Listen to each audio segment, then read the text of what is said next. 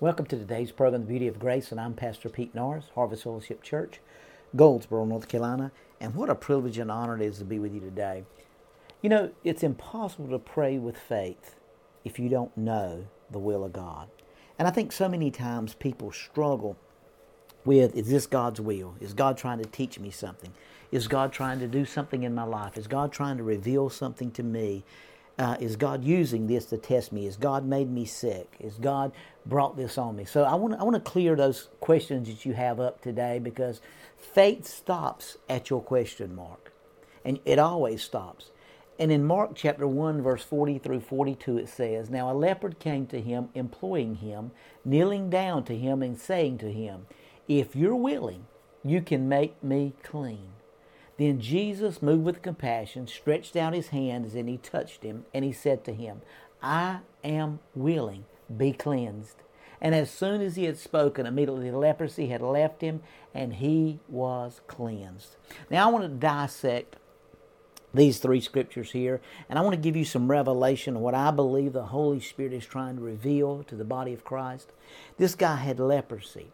Now, leprosy, first and foremost, was what not even supposed to be out among people. He was supposed to be isolated, secluded from people, because everybody that touched leprosy or touched somebody that had leprosy had leprosy and was unclean themselves.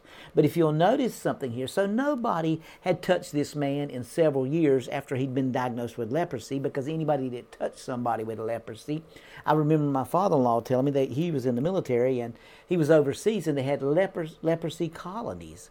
And so he went and visited a leprosy colony when he was overseas and so you couldn't be around these people. You couldn't touch them because leprosy was contagious and it was unclean according to the law.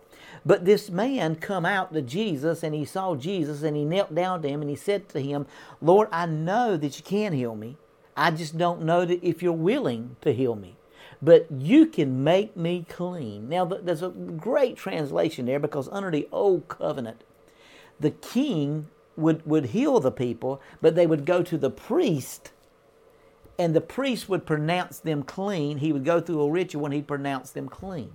So I want you to see something. It took a king and a priest in the old covenant when Naaman was healed of leprosy, it was, it was the king and the priest. So we see here that he said, I, I know you can make me clean, not make me whole or not heal me, but make me clean. Then Jesus moved with compassion, stretched out his hand, and he touched him. Now, nobody had touched this man in many, many years because if you touch somebody with leprosy, you were unclean. But you got to understand something. If leprosy touched you, you become unclean. But when leprosy touched Jesus, leprosy became clean. He said, I'm willing to, to make you clean. I'm willing. That's not a question.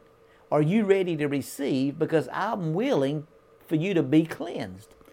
And as soon as he had spoken, immediately leprosy had left him and he was cleansed. You can never pray with faith as long as you don't know the will of God is not known. So you've got to know the will of God for you to be able to pray with faith. If you question whether God's made you sick trying to teach you something, it's going to be hard to pray faith to believe that God has already healed you. And God has already healed you because by his stripes ye were healed. So it's past, if you were, then you are. So I want you to understand that God's healing is miraculous, it's powerful, and we don't need to question whether it's God's will to heal or not.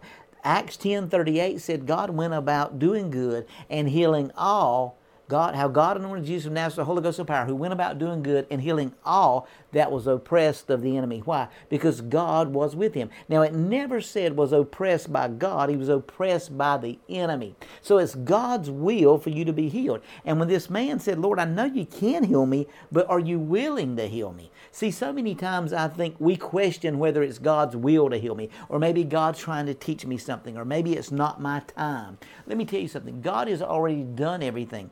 He not only took your sins, He healed your body before the foundation of the world. And the Bible says, By ye stripes ye were healed. 1 Peter 2.24. And He sent His word and He healed us and delivered us from destruction. So we got to understand that the Word of God has been sent to heal us. Now, who's the Word?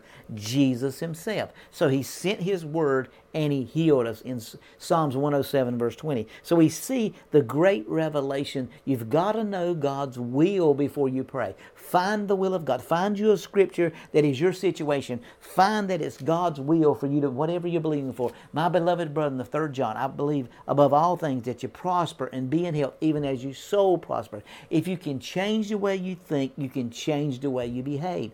You're never going to change the way you think. If you think it's not God's will to heal you, you're never going to be to operate faith because faith comes by hearing, and hearing comes by the Word of God. Faith is the substance of things hoped for, the evidence of things not seen. So faith operates by words. When you speak the word, word works. That's the beauty of grace.